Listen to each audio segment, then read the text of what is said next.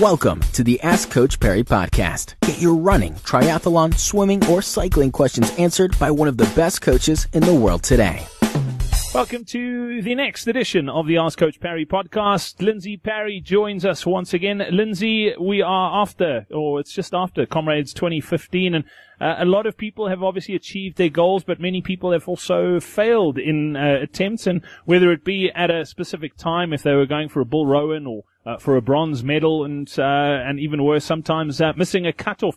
But uh, a lot of people are itching to get back onto the roads. Let's talk about recovery after comrades. It's a big effort. It takes a lot out of you. When should you seriously think about starting to run again? And I know runners are, are, are the world's worst. They get itchy feet, but you really want to rest up a bit after uh, an effort like the comrades.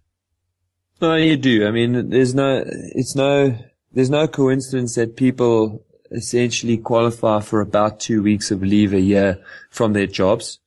Uh, you need that break to freshen up mentally uh, and get ready for another year of, of hard working. So this business of training for comrades is no different to that. You are essentially this rest is rejuvenating mind and body so that you can get going and have a nice uh, second half of the year of training. So two weeks minimum of no running, no exercise.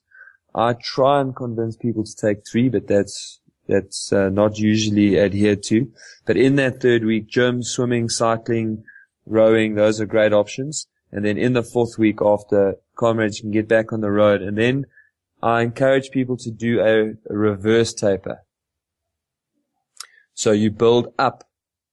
So instead of the same way that you tapered in the last three weeks going to comrades, this time it's going to be the other way around and you're going to build your mileage up over three weeks. And if you do that, you will be so amazed at how well you will run in the second half of the year. If you go straight into training and you do too much too quickly, whenever you try and run hard or when you do races, you will feel this heaviness in your legs and that'll persist for 12 weeks. So do it right and you'll be running very happily and very well six weeks after race day. Awesome stuff, Lindsay. Thank you very much for that. And uh, if you are one of those people who are itching to get going, I think that's fabulous advice. We'll see you out on the road uh, in a few weeks from now. From myself, Brad Brown, and Lindsay Parry, it's cheers. Be sure to subscribe to the Ask Coach Parry podcast on iTunes, follow it on SoundCloud, or listen to it on Stitcher. Follow us on Twitter at Ask Coach Parry.